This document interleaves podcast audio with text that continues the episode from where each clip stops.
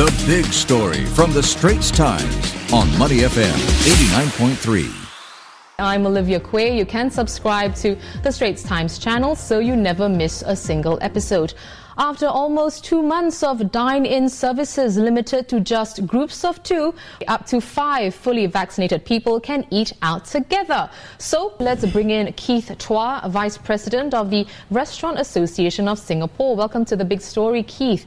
First up, your reaction to the first day of easing at eateries. Well, I think we uh, we certainly welcome the announcement that uh, we will go to this next phase of relaxation, and uh, we are hopeful that the this will bring bring us into a higher level of dining in as well as revenues. It's probably a bit early to say, you know, how this is going to pan out. Today being a Monday, Monday being one of the quieter days of the week, we are seeing a continuation of families dining in and we're seeing a gradual flowing in of wider wider groups. But we expect this to continue to build up in the coming days, and uh, I think the the the uh, best indicator will be the the coming weekend. Let's throw back to last week before the task force press conference announcing this easing. The association told the big story that it's hoping for the dine in group size to be increased to eight fully vaccinated people. Are your members confident of keeping restaurants safe if the group limit does rise? Yes, the answer is we are confident.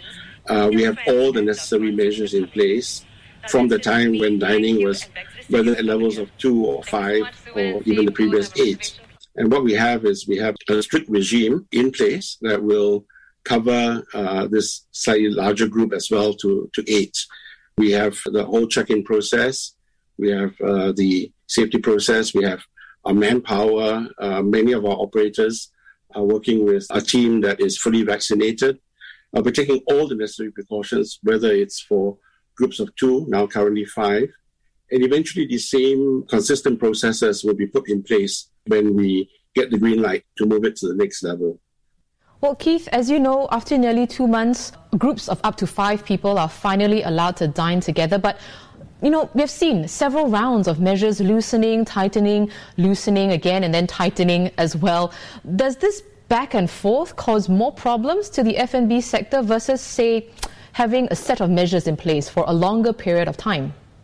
we are very cash flow dependent as an mm. industry, and our cash flow sources, many of us depend very much on dining in as our primary source of cash flow. And so the main impact, I would say, of the variations uh, in these recent months uh, would have been on cash flow.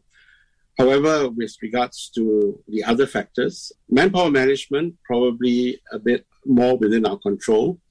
Fixed costs, I think, is uh, is one of the issues uh, which relates back to revenues and, and, and, cash flow. And then we do have, uh, in some cases, the question of logistics, supply of products, mm. and so on, because there are specialty restaurants that do have to have uh, some clarity as to how much to order and, and food being perishable. Uh, we are naturally concerned about unnecessary wastage and the resultant cost of that. I think the best thing that can take place for us as we move into this uh, coming months is to get some perhaps early indication if there are going to be variations in the recovery phase. I think many of us are also learning how to uh, plan and anticipate and watch the uh, data that's coming forth, the regular information that we're getting as to where where we are in the recovery track. Perhaps the the, the, the biggest uh, factor that has impacted us is the uh, revenue generation uh, that comes with it. Because even when we open up, uh, as we're seeing, for example, today, we're not seeing an immediate uptake uptake in, in in the revenue. This will take some time, but we recognize that we all want to recover well, and we want to recover in a in a sustainable way as well. So we'll work with uh, we'll work together uh, with the authorities uh, as we as we move towards recovery. Well, Keith, all the best to you and your association members as well. Thank you very much for taking the time today. I've been speaking with Keith Chua from the Restaurant Association of Singapore.